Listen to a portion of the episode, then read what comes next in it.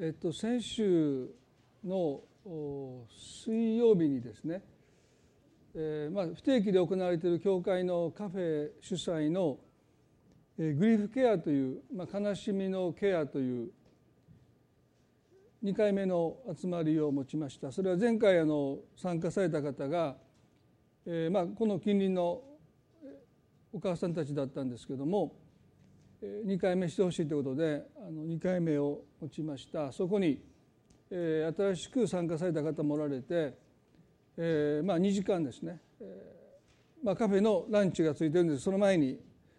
あの2時間一緒に、えー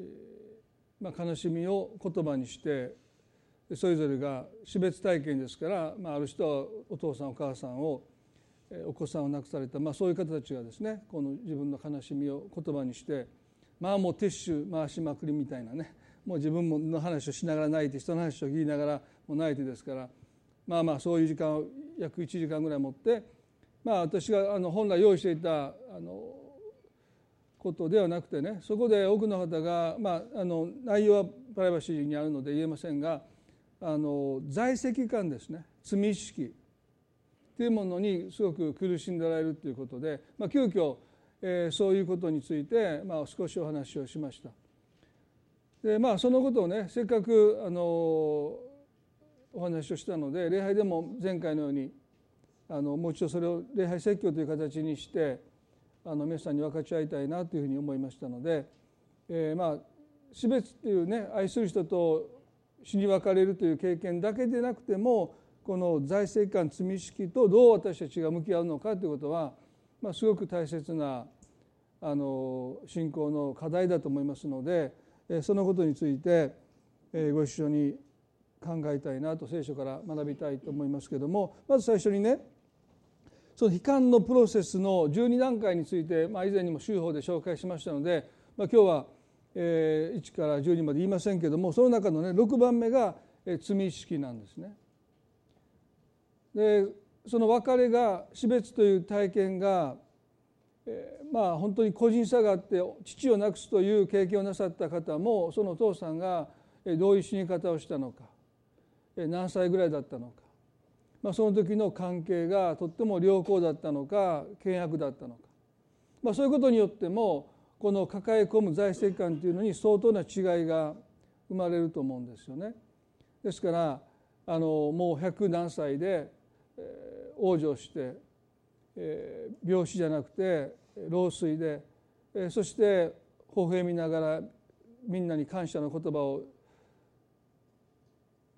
伝えながら亡くなった場合はですね、まあ、財政官というのはあんまりないと思います。でもそれ以外でそれそれまで一言も口を聞かないで険悪な関係の中で結局は亡くなった場合の場合亡くなった場合はまた違った意味での財政官というのを抱えるんだろうと思いますけれども、まあ、今回の水曜日のグリーフケアの中で、まあ、共通して言えることはまあ、それぞれが異なった死別を経験してるんですけどやっぱりどこかでね財政感罪意識というものをみんなが抱えて苦しんでるですね。で聖書にも多くの死別体験というものが出てきますたくさん本当に出てきますけども父となる旅路の中で私がその本の中で取り上げたのはダビデと彼の三男アブシャロムとの死別の体験ですね。でこのアブシャラムというダビデの息子ですけども三男ですけども彼は最終的には父ダビデに反旗を翻して反逆罪でダビデの側近であったこの部下ですねモアブによって殺されます。そもそもなぜアブシャロムがそんな死に方をしたかといいますとダビデの長男であったアムノンという、まあ、王位継承者であったアムノンがですね異母兄弟であったにせよこのアブシャロムの実の妹タマルをですね恥ずかしめたんですね。でそのことで、まあ、このアブシャロムはことをまあ大きくしないでですね、まあ、今回今相撲の一件でですね、まあ、今も日本中がもう見てもテレビをつけたらもう相撲の話ばっかりしてて、まあ、私相撲あんまり好きじゃないのでまあまあ、どうでもいい話なんですけど個人的にはですね、まあ、でももうそういうことが大きな不祥事になってますけど、まあ、アブシャロンはそんなことしたくなかったのでタマルに黙っているようにですからこのアムノンがしたことに対する裁きを父に一任したわけですよね。でもダビデはこの王位継承者だったアムノンの、まあ、いわばもう何傷がつついてしまうわけですよね。異母兄弟だったとしても妹を恥ずかしめたというこんなことをした男を王として一体誰が敬えるだろうかということもあって、まあ、ダビデはですねこの不問にしようとした。待てども待てども父が何もしないのでついにアブシャロムがもう悲しみに塞ぎ込んでしまうタムルタマルを見かねて復讐を果たしますね。アブシャロムが実の兄アムノンを殺害します。ダビデはこのアムノの死をひどく傷んで悲しんでそしてもう悲しみの中にダビデは心を閉ざしていきますよね。アブシャロムは逃げていくんだけどダビデは追いかけもしないですね。逃亡先でしびれを切らしたアブシャロムの方からエルサレムに帰りたいっていうわけです。ね、本来ありえないでしょ？ダビデを恐れてアブシャラムは逃亡したのに何もしてこない父に対してアブシャラムの方からですね裁かれることを覚悟でエルサレムに帰りたいっていうんですよ。でそれほどダビデはもうアブシャラムを切り離してるっていうか見捨ててるというかですねもうその存在すらもう無視してるんですね。ですからアブシャラムはそんな父に失望していきます。前にも言いましたけれども少年犯罪を犯す多くの子どもたちが共通して言うことはですね怒ってほしかった父母に叱ってほしかったってみんな言うわけですね。だ放任ですよね。アブシャロムは父に対するその願いが叶わないことを知った時ですねやがてその思いが父を慕った思いがですね憎しめと変わっていくのはもう時間の問題でした。自分の兵を手に入れてクーデターを起こします。一時的に彼は王宮を占領する占拠するんですけれどもこのヨアブというダビデの側近がですね、まあ、これはもうつわものですよね。形勢を一気に逆転してアブシャルマ逃げていきましたけれども逃げる途中にですねあまりにも慌てたので木に引っかかっちゃったんですね。そのことがヨブに告げられた時ですねヨブはねためらわず槍を持って出かけていってダビデがね命だけは助けてやってくれと部下たちにお願いしたにもかかわらずヨーブはですねこのアブシャロムを殺害します。でその知らせがダビデに届いた時にこの第2サムエルの18の33でダビデはこんなふうにして嘆くんですね第2サムエルの18の33でするとは身震いして門の屋上に登りそこで泣いた。彼は泣きながらこう言い続けた「我が子アブシャロム我が子よ。我が子アブシャロムああ私がお前に代わって死ねばよかったのに。アブシャロム我が子我が子よと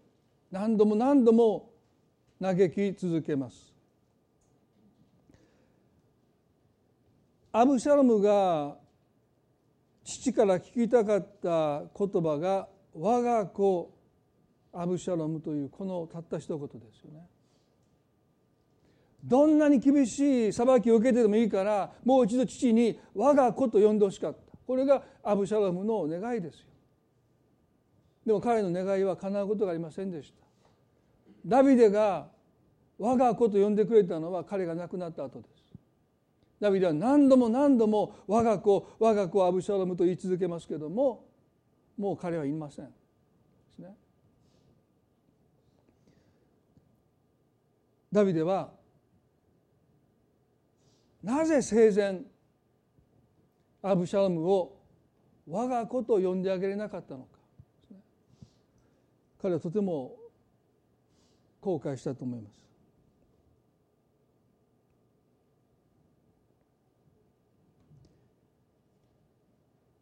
もし長男アムノンの罪を正しく裁いていればアブシャロムは死なずに済んだいやアムノンも死なずに済んだのに。アブシャロムが長男を殺害した時に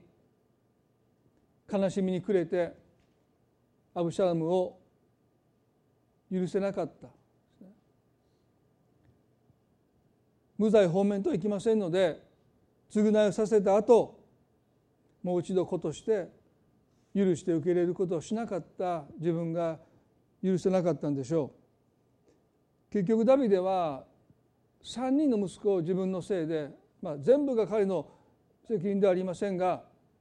バテシャバとの間の子を失い長男アムノンを死なせアブシャロムを死なせたのはダビデの責任でもありました。ですからそう考えると彼の死別体験は極端ですね。そして彼が背負うことになった在籍感もちょっと考えられないぐらい3人の子供を自分の責任で死に至らせたということはですね、まあ、追い切れないものだったわけですけれどもそれでもダビデはね神様の許しを受け取って自分を許して生きていくんです。子供を失った妻たちはダビデを最後まで許さなかったんじゃないかと私は個人的に思います。母親としてダビデの愚かさゆえに自分の子を失った母たちは妻たちはですねダビデのことを許せなかったんじゃないかなと個人的に思いますけれどもでもそのような中にあってもダビデは神の許しを受け止めて自分を許して生きていきます。ですから彼の生涯を通してこの在籍感罪意識とどう私たちが向き合うのか特にですねやり直しがもうできない。アブシャルマもいないんです。いくら我が声我が声と叫んだところでもうアブシャルムはその言葉を聞くことすらできない。その中でどうして彼はこの罪意識を乗り越えていったのか。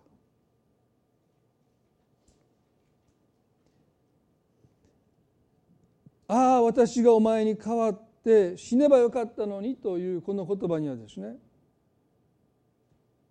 悔いても悔やみきれない後悔の念がにじんでいますよね。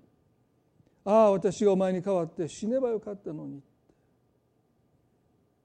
ダビデがいくら後悔してももうアブシャラムは言ってしまってる。キリスト教には供養というですねそういうものがありません。まあ、この供養というのはですねどちらかというと亡くなった方のためというよりも、ね、亡くなって残された人がやり残したことをですねその人の死後供養という形でその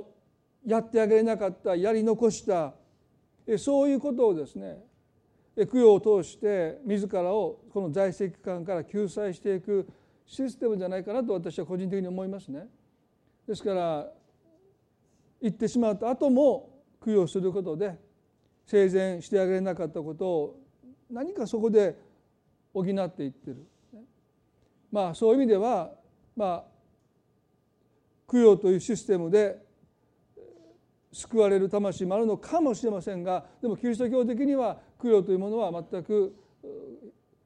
教えられていないですよね。私たちができることはもう憐れみ深い神にその魂を委ねるしかできない。そして私たちは許されて自分を許して生きていくということですね。供養の方がまあ手っ取り早い簡単に思いますよね。確かに神に委ねてそしてもう何もできないという、ね、その現実を受け入れて許されて自分を許していくというこの生き方に私たちが進んでいくためにもですねこの罪意識在籍感というものを聖書はどのように扱おうとしているのか。第二コリントの7章の10節にこうあります。第二コリント7章の10節で神の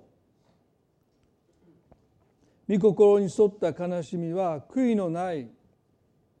救いに至る悔い改めを生じさせますが世の悲しみは死をもたらしますと書いてますね。聖書はここで悲しみを2つに区別しています。神の御心に沿った悲しみと世の悲しみ。違いは、その悲しみの行き着く先ですよね。神の御心に沿った悲しみは悔いのない救いに至る悔い改めを生じさせます。そして行き着く先は慰めであり許しです。でも世の悲しみの行き着くところは死です。慰めのない許しのない魂の絶望だと聖書は教えます。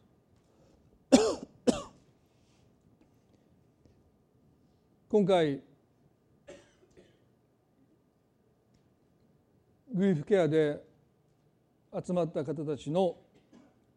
悲しみは世の悲しみに属してるんじゃないかな。願くならばキリストの十字架によって罪の許しを通して許しに至ってほしいなと心から願いました。まあ、そういう日が来ることを願いますけどもでも多くの人の財政観というのは世の悲しみに属してますね。いくら責めてもいくら悔いても許しに至らないますます魂が絶望していってしまう。でも神の御心に沿った悲しみ悲しみ方ですよね。神の御心に沿った悲しみ方とは悔い改めを通して必ず慰めへと許しへと導いていかれる。何が違うかというとですね神様の御心に沿った悲しみは罪と弱さを区別します。これがもう決定的な違いです。神様の御心とは私たちが罪を悲しみ弱さを受け入れるってことなんですね。でも世の悲しみは罪と弱さをもうごっちゃにして弱さまでも責めます。あああなたのために私が死ねばよかったのにとダビデは言いましたけども。皆さん私たちが死別体験だけじゃなくてですねある人間関係においてもうその人が生きててももう二度とその人との関係が回復しないというふうになった時ですねある種の死ですよねもういくら謝ったってもう顔見てくれないもう顔見たくないと言われたその時に私たちが抱えるところの罪意識財政感あるいは後悔の念も死別体験とすごく似てると思いますよね。でその時私たちはね当然悲しむべきですよね。でもその時にその悲しみが罪と弱さをちゃんと区別しているかあるいはもう罪と弱さをごっちゃにしてしまってないかごっちゃにしてるのが世の悲しみですよ。で神の御心に沿った悲しみとそれをちゃんと分けてるんですね。この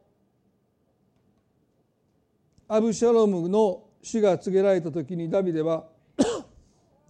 ああ私がお前に代わって死ねばよかったのに」と言いました。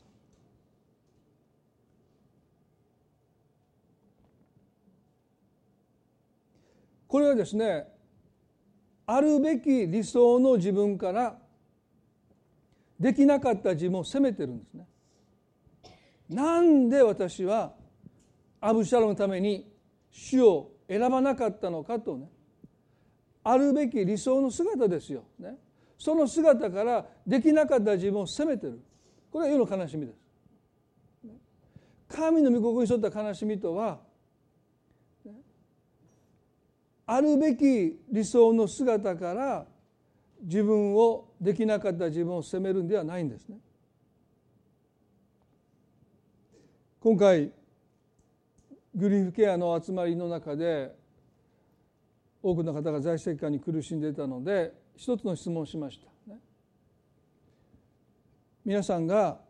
後悔して後悔しきれないなぜああしなかったのか、ね、まあそこに集われた方のお話はできませんが私が紹介したのはね私の父が33歳で山で祈りながら亡くなりました。母はですねなぜあの日夫である父を山に行かせたのか。なぜ止めなかったのか。それは祖母が、まあ、祖母にとっては一人息子ですから母によく言ってました。なぜ生かせたんだ、まあ、祖母ももう一人息子を失う悲しみで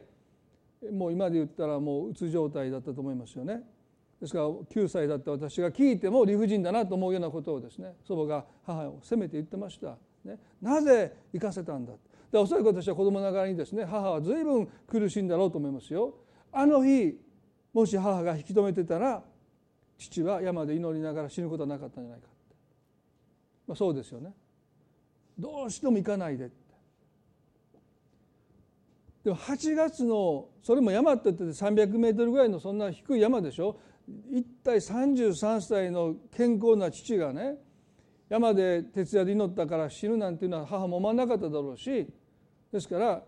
急霊に燃えてもう徹夜して一人山に入っていって真っ暗の山の中で一晩中叫んでいるその父の情熱に押されてですね母は父を生かしたんだろうと思うんですね。でも多分何年も何年も父を山に生かしたこと母は悩んだと思いますよ。苦しんだと思いますよ。で私たちができることはねもしあの日に戻れて父が今から山に行くって言った時に母は引き止めることをしたんだろうか。やっぱりその情熱旧礼の熱い思いに押されて母は気をつけていってらっしゃいって多分生かしたと思うんですね。100回その日に戻れたとしてもおそらく100回中100回母は行ってほしくないという気持ちを抑えて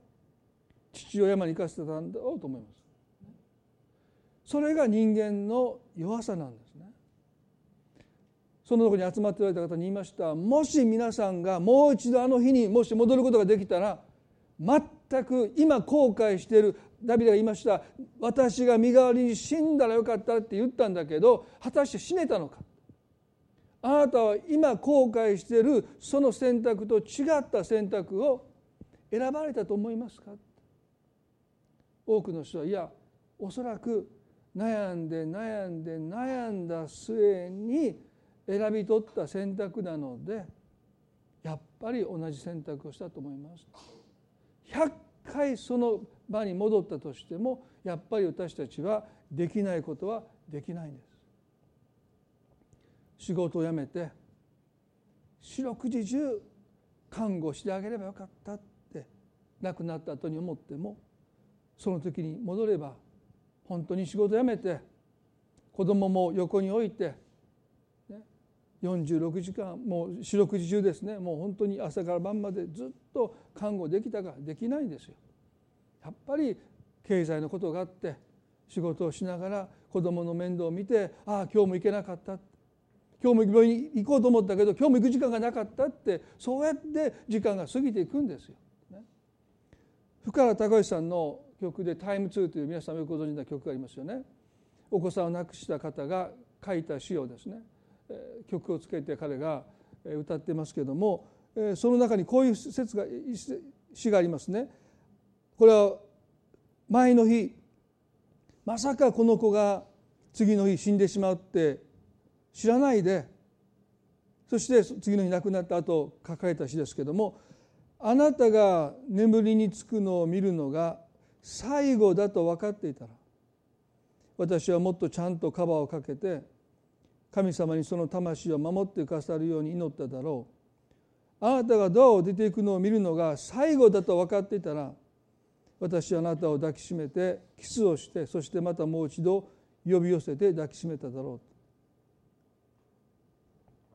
あなたが喜びに満ちた声を上げるのを聞くのが最後だと分かっていたら私はその一部始終をビデオに撮って毎日繰り返し見ただろう。あなたは言わなくても分かっていて分かってくれていたかもしれないけど最後だと分かっていたら一言だけでいい。あなたを愛していると私は伝えただろう。確かにいつも明日はやってくる。でももしそれが私の勘違いで今日で全てが終わるのだとしたら私は今日どんなにあなたを愛しているか伝えたい。そして私たちは忘れないようにしたい。若い人にも年老いた人にも。明日は誰にも約束されていないのだということを愛する人を抱きしめられるのは今日が最後になるかもしれないことという。まあこの詩に曲をつけて彼が歌ってますけどね。ここでね最後だと分かっていたらというですね。でも私たちには分からないんですよ。今日が最後だって分からないので。子供の寝顔が安らかでもう寝てるんだったらもう自分も疲れてるのでそっと戸を閉めて身を横たえたと思いますよね。わざわざ近くまで行ってカバーをかけてあげてそしてもう一度神様どうぞこの魂を守ってくださいってお祈りしなかったと思う。行ってきますって子供が大きな声で元気な声で出ていくならば手を休めることなく行ってらっしゃいっておそらく大きな声で送り出しただろうわざわざ追いかけていってもう一度呼び求めてねハグキスしてハグをしてまたもう一度ハグをして送り出すことをしただろうか。いやしないでしょう。その声が元気な声であったらおそらく家事をしながら「ね、行ってらっしゃい」という声だけをかけたろう。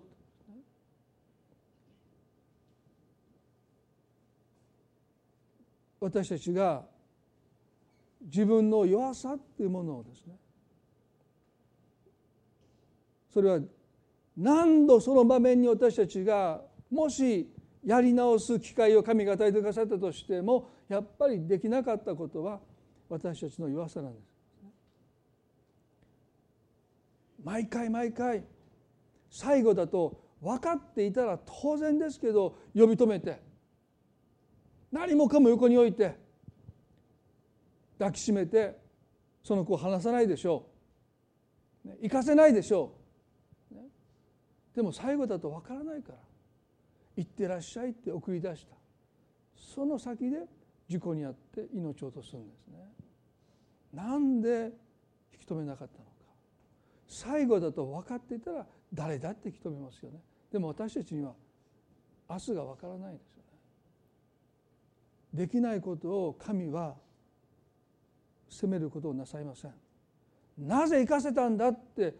お責めにならないですね。私たちの様子を神は受け入れてくださってるんですね。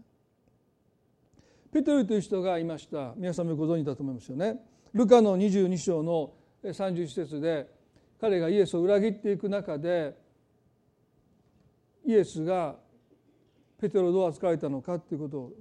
少し見たいですよね。ルカの22の31で「シモンシモン見なさいサタンがあなた方を麦のようにふるいにかけることを願って聞き届けられましたとおっしゃったんですね。少しびっくりするようなことですけどもここではイエスははっきりとですねサタンがあなた方弟子たちの信仰を麦をふるいにかけるように、まあ、脱穀するようにですねふるいにかけることを願って聞き届けられたとおっしゃったんですね。ここにとっても大切なことがあると思いますね。神様が私たちの人生においていろんな試練や苦しみや葛藤を許されるのは私たちの信仰をふるいにかけて、ね、もう麦を脱穀するように不純物を取り去るためそのことにおいてのみサタンの働きは許されてるんだとイエス様おっしゃったんですね。それ以上は許されてない。ふるいにかけるというですねこのことにおいてサタンの願いは聞き届けられたんだすなわちね私たちが自分の弱さと向き合うために時にどうしてこんなことが起こるんだろうと思うなぜ神様がいてくださるのにと思うようなことが私たちの人生に許されるのは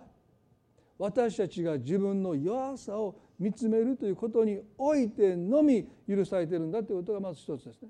そしてイエスはこうおっしゃった。しかし私はあなたの信仰がなくならないようにとあなたのために祈りましたっておっしゃってくださった。皆さん私たちは神に祈る以上に神様に祈られてるんだってことが事実ですよ。私たちが祈る以上に神様が皆さんのために祈っていてくださる。ね、ヘブルの8の3334でこう書いてますよ。神に選ばれた人々を訴えるのは誰ですか？いいつも私たちの魂は訴えにさらされてるんだということですね。その頭はサタンですけども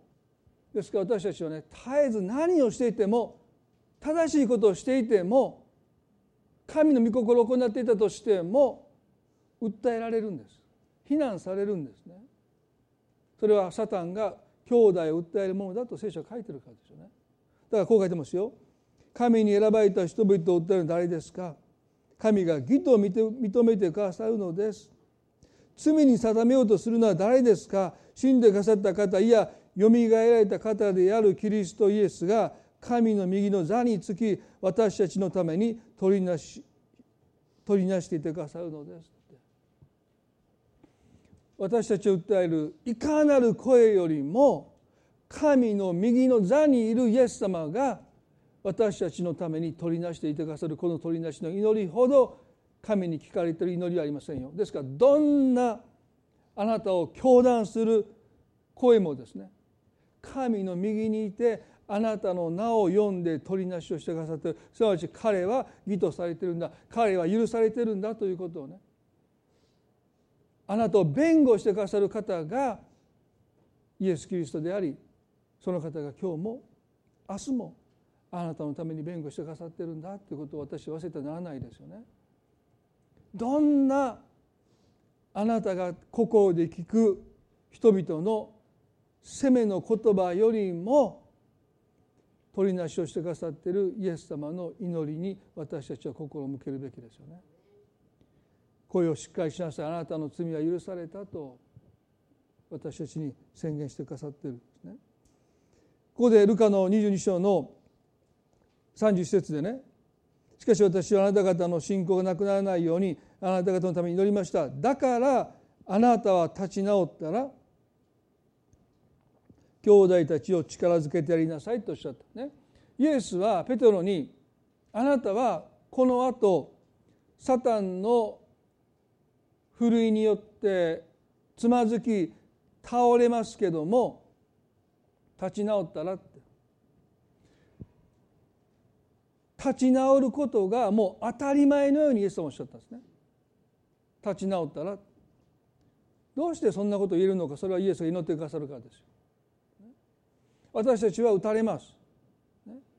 倒れます。でも立ち直るんです。どうしてですか？それは私たちが強いからじゃなくて神様が私たちを立ち直らせてくださるんですよね。そのためにイエスが祈ってくださっているとですよ。試練に合わないようにとも祈ってくださってますでもたとえ試練にやって倒れてもあなたは立ち直りますってイエスはおっしゃったんですそれはペトロにおっしゃっただけじゃなくて私たち一人一人もおっしゃってあなたは立ち直ります。もし皆さん今日倒れてる人がいるならばイエスは同じことをあなたにおっしゃいますよ。あなたは立ち直ります。で立ち直ったらその先が大事ですね。立ち直ったらどうぞ兄弟を励ましてあげなさい。私たちが人々を力づける力は私たちが立ち直る時に神から受ける力なんですよね。私たちが人を励ませる私たちが人を慰めるその慰めと励ましとは私たち自身が神から受けた励ましであり慰めなんですね。私たちの中から出てくるものじゃないです。私たちが立ち直っていく過程の中で私たちが受け取ったものを持って私たちは人を励ませるし人を慰めるんだということですね。ですから神様がなぜ試練を許されるかというとなぜ倒れることすら神が許されるかというと立ち直るその過程の中で私たちは神の力を受け取るからですよ。立ってる時は受け取れないんですよ。立ち直る過程の中で私たちは神の力を受け取れるんだということをおっしゃっただからあなたが立ち直ったら兄弟を励ましてあげなさい力づけてあげなさいっておっしゃってるですからイエスにとってはねペトロが倒れることはもうそんな関係ない倒れた後立ち直れた後のことをここでイエスはおっしゃってるわけです。ね、ですからこの言葉を取ってしてもイエスはペテロの弱さを責めていないんです。なんで倒れたんだって言ったらそれは責めてますよ。でも立ち直ったら兄弟を力づけてあげなさいっていうことに何の責めもないでしょ。でもペテロは責められたと感じてるんですよ。だからその次ですね。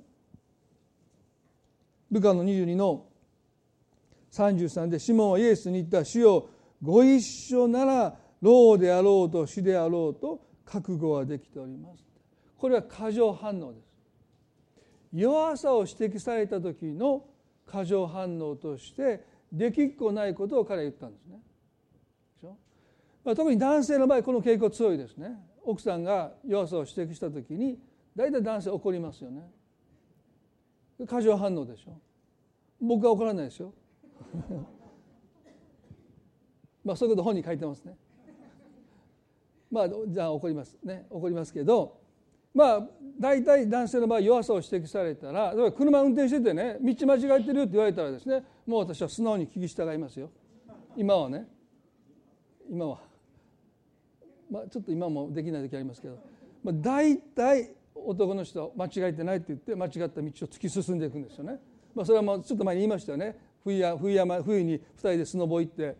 ね。ある子供まだ小さかったのかよく思いませんけどこの道違うよこの道じゃないよ。いやいやもう途中で僕も全然知らん道来たなと思いながらですね。絶対大丈夫って最後に田んぼの中行くんですよ。田んぼの中に行くんですけどえっと思いながらでも絶対大丈夫。見ろ山があるじゃないかって言ったら冬の間雪のため通行通行止めだったね。ほらもうあの時何言われたかちょっと記憶にないんですけどね。ナビではちゃんとこの道だって言ってるんだけど冬の場合もうその道が険しすぎてもう登れませんって言って逆のルートしか登れなかったんですね。でその日は多分そのもう行けなかったと思います、もっと早くに、ね、過剰反応しなくて妻に聞き従ってたらその日スノーボードできたと思いますけれども最後バックで戻ってきましたからね U ターンできへんからまあそういうことの限りなく繰り返しをしてきてだこの歌詞を読んでもですねペトロにすごく同情的なんですね。主よご一緒なら老であろうと死であろうと覚悟はできております。しかしイエスは言われたペトロあなたに言いますが今日鶏が鳴くまでにあなたは3度私を知らないと言いますとおっしゃったんですね。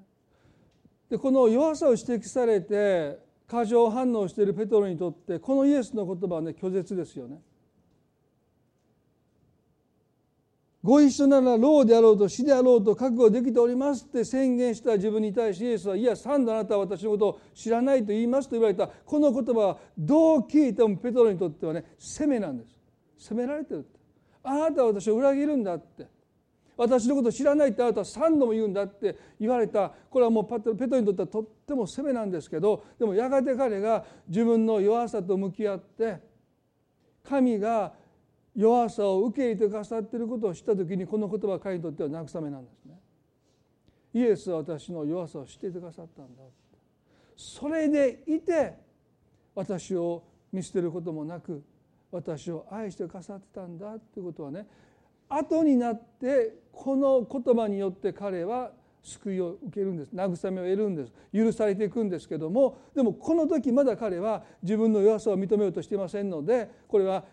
責めです。だからね皆さん弱さを指摘されて私たちが過剰に反応する時に私たちはまだ弱さを受けてないということなんですね。弱さを指摘されてその言葉に慰めを覚えた時に初めて私たちは自分の弱さを受け入れてるんだということの印です。だまだこの時にまだペテロは弱さを認めようとしません。ね、でもこの後イエスが捕らえられて弟子たちはイエスを見捨てて逃げていったそれでもペテロは自分の弱さを認めようとせずに大祭司の庭で、まあ、大祭司の家で尋問を受けているイエスの様子を伺うためにキリストの身の上を案じていったわけじゃなくてあくまでも自分の弱さに対して彼はそれを認めたくなかった。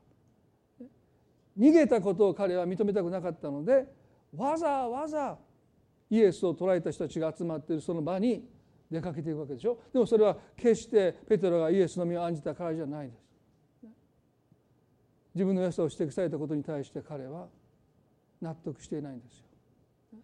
だからもう一度そこに出かけていくわけです。でもペテロの面はですね割れてるんですね。もうこんな人ですから。ね。もう人々はペトロのことをよく分かっててもう日が暮れたあの松明が灯るその炎のに照らされてペトロの顔が認識された時にもう誰だってすぐ分かってあなたはイエスと知りましたよね。いや知りません。いやいましたよ。あなたの言葉ガリラヤの鉛があるからきっとあなたは弟子の一人だ。いや知りませんって言って3度目に言われた時に彼はですね呪いをかけてイエスを知らないって言いました。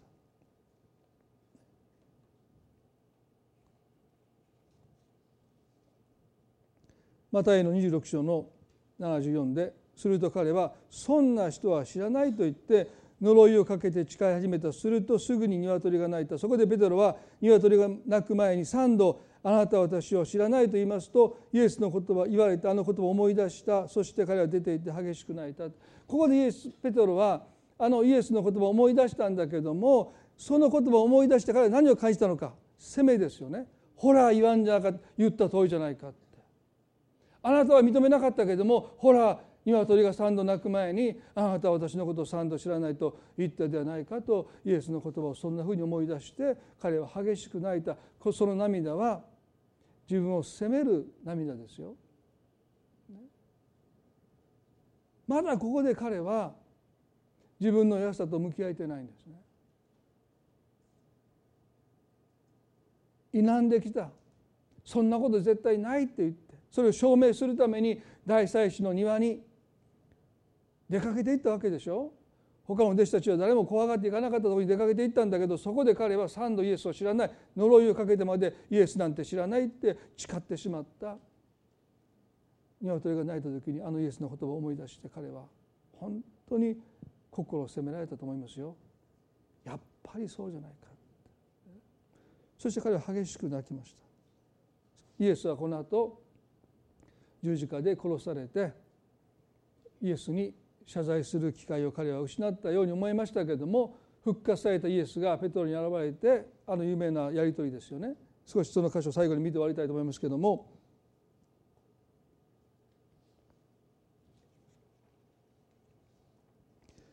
ヨハネの21章で15節です。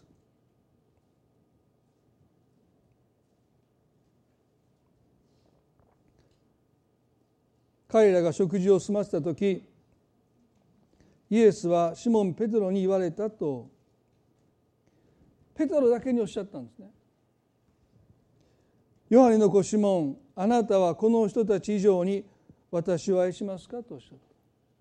でこの質問はイエス様らしくない質問ですね。この人たち以上にって。ある時ねペトロがヨハネだけが殉教の死を遂げないということを示唆された時にそのことに彼はですねイエスに質問した時にあなたはもうあなたとは関係ないとおっしゃられたんですね。だから基本的にイエスは私に従いなさいって一人一人を招いている中でなぜこの人たち以上に私を愛しますかって他の弟子たちを引き合いに出されたのか一見イエス様らしくない質問ですけれどもでもこの人たち以上にと他の弟子たちを引き合いに出したのは私を愛しますかと問われたその愛がアガペの愛だからですよね。他の弟子たちはフィレオの愛兄弟愛でしかイエスを愛してなかった。でもあなたは違うよね。ご一緒なら老であろうと死であろうと覚悟してますと言ってあなたはアガペの愛で愛しますかと問われた。だからこの人たち以上にっておっしゃった。イエスはこの時点ですでに十字架でかかって死んでくださったその手にはその傷跡が生々しく残っているその傷跡を見ながら同じようにあがぺないで私を愛しますかと問われたペトロはですね何と答えたのか。はい主よ私があなたを愛することはあなたがご存知ですと言いましたね。ここで彼がはい主よ私があなたを愛するという言葉フィリオの愛ですよね。私はあなたをアガペの愛で愛していないこと愛せないことをあなたはご存知ですって兄弟愛でしか愛せないことをあなたはご存知ですと彼は言います。何かペトロの中で弱さに対する彼の態度が変化してるんですね。自分の弱さをペトロはここでようやく認めます。アガペの愛で愛せません。フィレオの愛兄弟愛でならあなたを愛せますと彼は語りますもう一度質問します私をアガペの愛で愛しますか？ペトロは私はあなたをフィレオの愛で愛していることをあなたはご存知ですと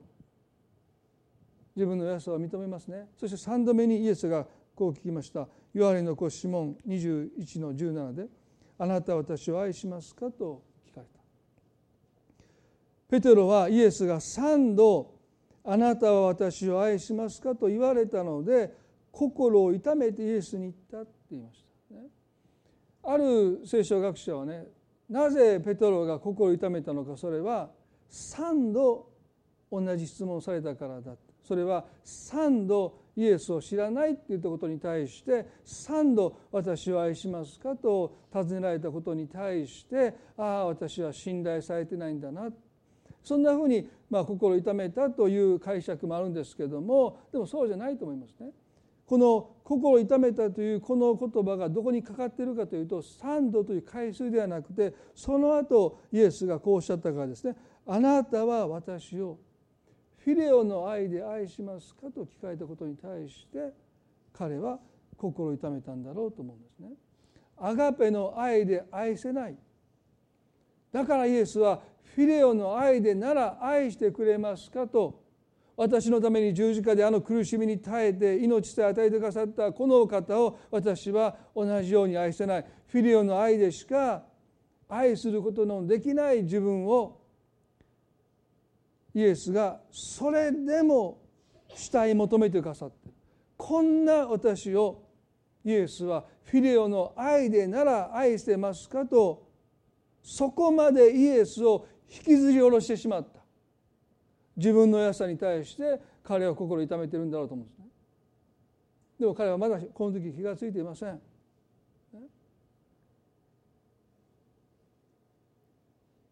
彼は心痛めたけどもイエスはペテロのためにどこまでもへり下ってくださるんです喜んで。アガペの愛で愛してくれないならばフィレオの愛で愛してくれますか？イエスにとってそれは何ら問題じゃないですね。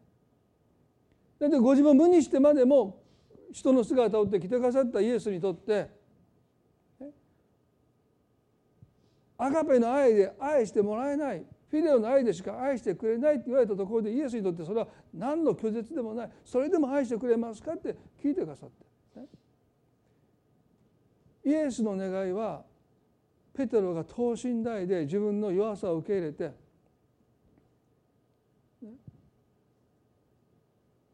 その中で神と向き合っていくことだったんですよね。でこの後皆さんねイエスは驚くべきことをおっしゃったんですね。ヨハネの20章の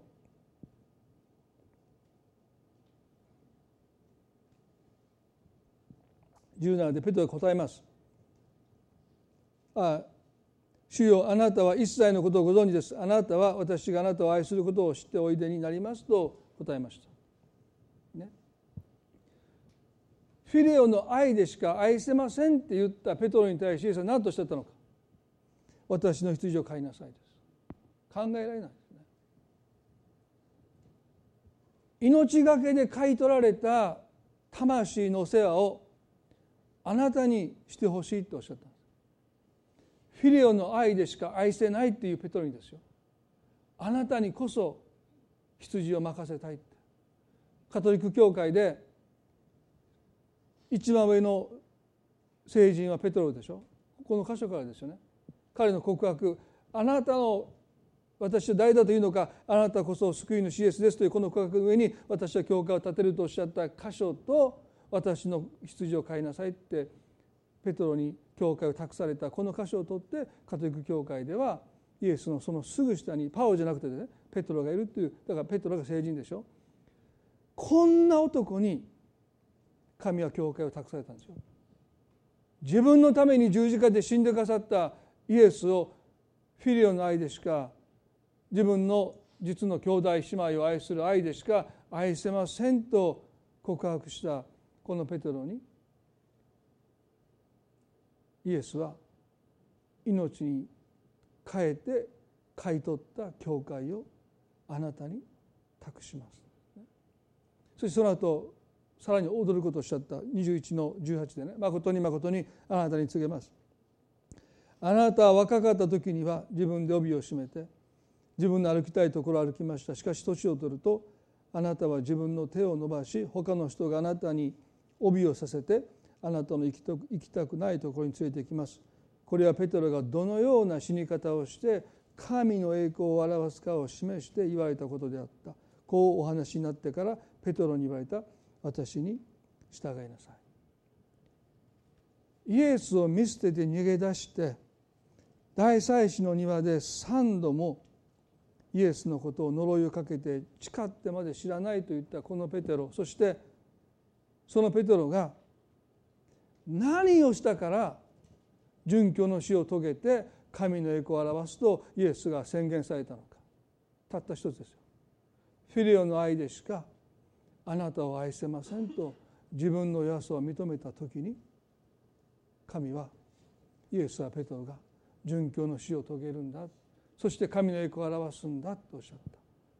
皆さん第二コリントの最後にその箇所を見たいですね。12章にパウロがどうかこの棘を取ってくださいと3度も神様にお願いした時に神様は何とおっしゃったのか。第二コリントの12の9ですね。しかし主は私の恵みあなたに十分であるというのは私の力は弱さのうちに完全に現れるからである。ですから私はキリストの力が私を覆うためにむしろ大いに喜んで私の弱さを誇りましょう。ですから私はキリストのために弱さ侮辱苦痛迫害困難に甘に出ます。なぜなら私が弱い時にこそ私は強いからです。ペトロがフィリオの愛でしか愛せませんと言った瞬間彼は自分の弱さを実感してますよ。でもその時にこそ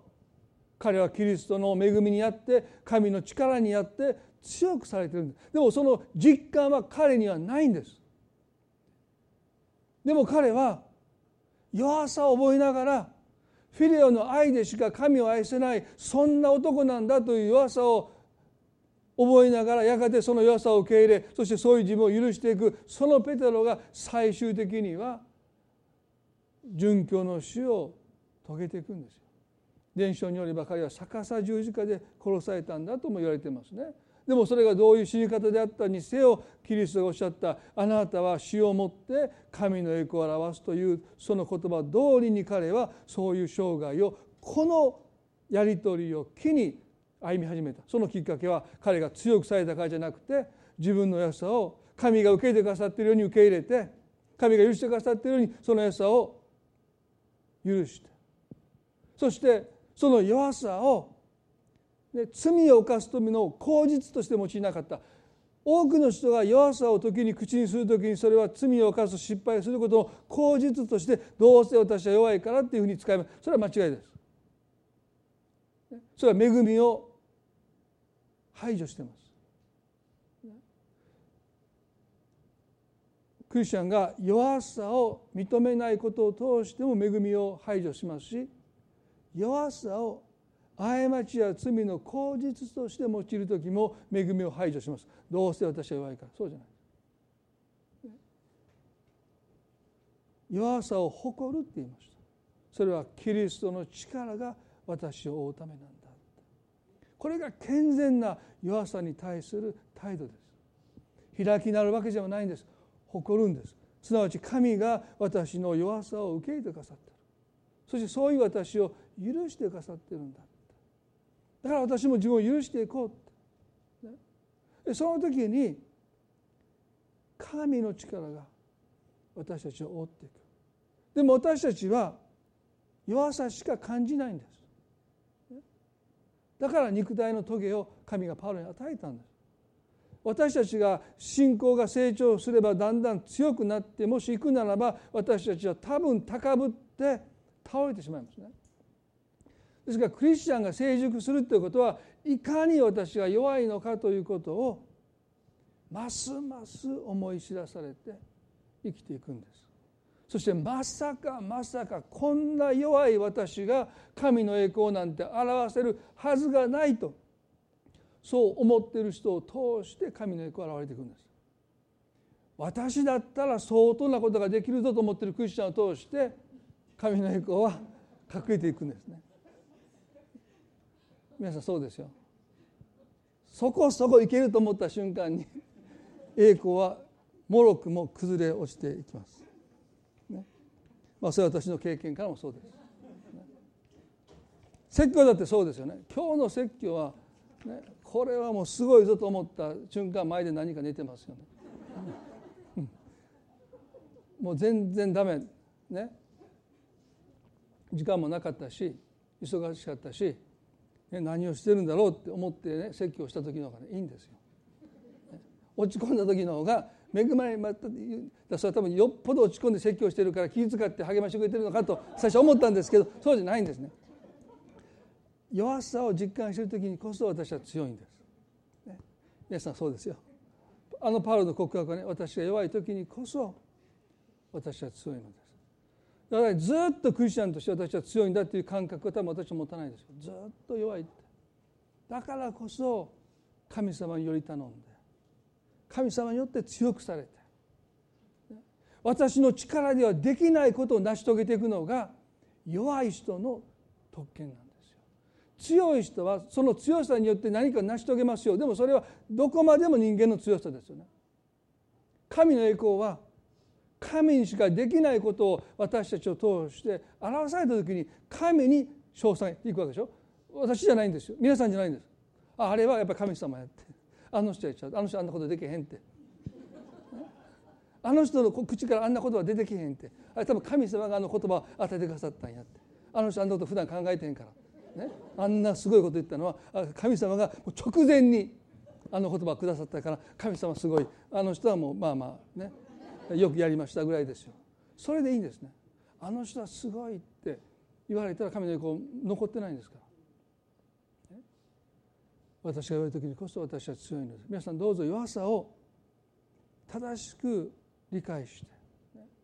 神様それを受け入れてくださっているのはそれを用いたいからですよね。それを通して栄光を表したいからです。ですから私たちは弱さを誇るそんなクリスチャンになっていく時に。この在籍感という問題も私は罪を悲しむべきですよ。でも弱さは受け入れるべきです。いやそれ以上に弱さを誇るべきです、ね、できなかった自分をどうぞ皆さん許してあげてください。その場所にあなたが何度戻ってもできないことはできないんです。そのことを神様はよく知ってます。ペトロあなたは3度私を裏切ります。あの状態でペトロが何度あの晩に戻っても彼はイエスを知らないって言うんです。でも弱さを受け入れたペトロは口が裂けてもご一緒なら老でも死でも覚悟していますと言えなかった。でも彼は実際には殉教の死を遂げていくんです。ね一言になります。恵み深い。天の地の神様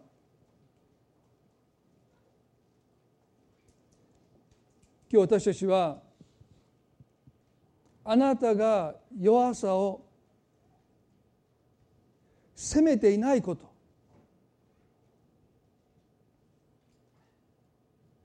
できない自分をあなたは責めておられないことをまず心に留めたい。アブシャロムが死んでしまいました。ああ私がお前に代わって死ねばよかったのにでもダビデは身代わりになって死ぬことなんかできないんです。そんな父親ではなかったんです。残念ですけどダビデはそんな立派な父ではなかった。やっぱり自分が可愛かったんです神様はそういうダビデを受け入れ許しておられた。彼がもしこの嘆きを続ければ魂の絶望を迎えます。でも彼は自分の弱さを神が受け入れてくださっていること許してくださっていることに憐れみを受けやがて自分を許していきます。もちろん父として犯した罪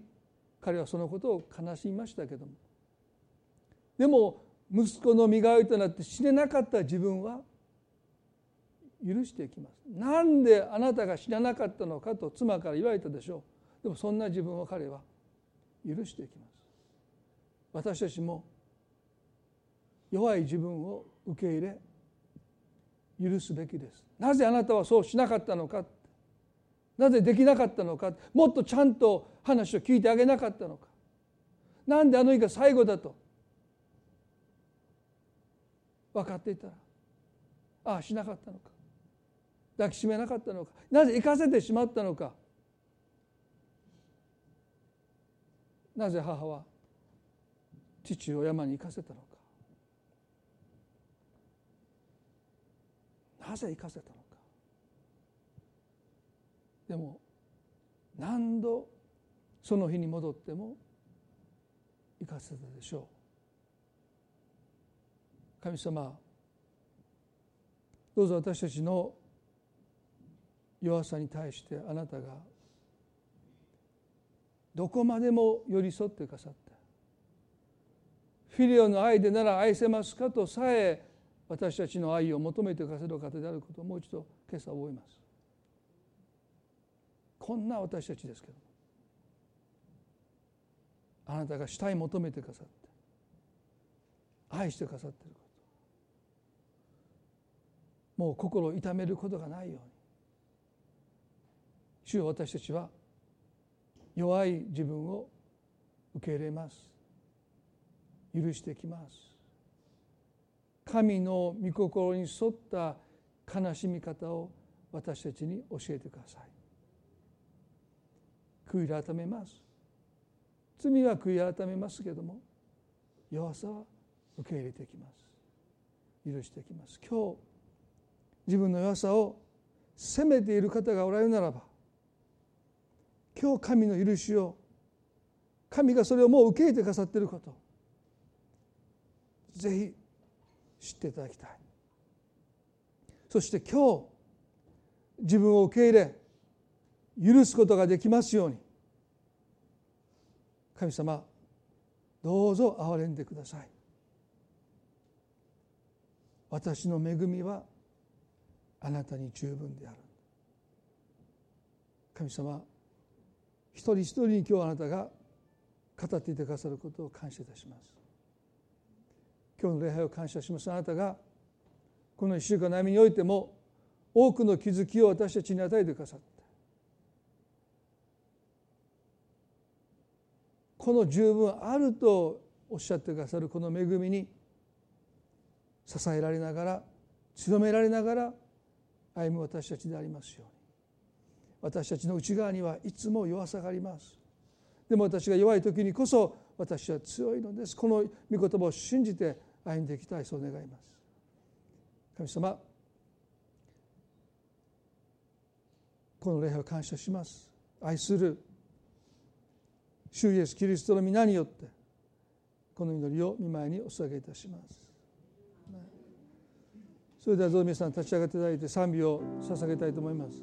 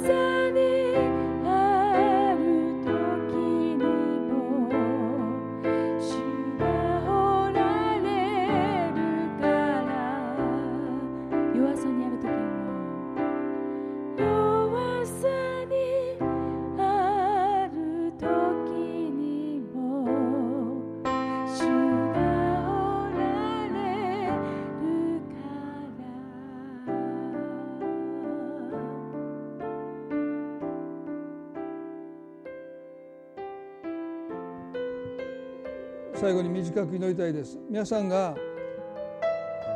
弱さにある時にこそ主があなたのそばにいてくださるんだということ。神はあなたの弱さを責めていないんだということ。もし責めをあなたがどこかで感じておられるならばその責めの言葉が慰めの言葉に変わりますように。今日できない自分が責めではなくて慰めなんだって。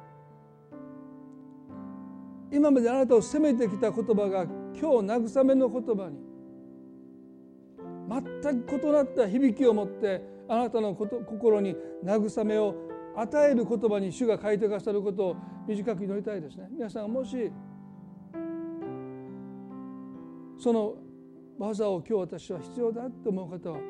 心の中で一緒に祈っていただきたい。神様今日私を責めてきたできない私を責めてきたその責めの声が責めの言葉があなたの慰めの言葉に変わりますように。あなたは私ができないことを知っていてくださって。知った上で私をそのままで愛してくださり受け入れてくださっていること。何ら変わらない態度で今日まで私たちを愛してくださっていること。神様どうぞ私の心に渦巻いている責めの声が責めの言葉が慰めに変わりますように。神様あなたが今日そのことを恵みにおいて成してくださることを信じます。感謝して愛するイエス・キリストの皆によって祈ります。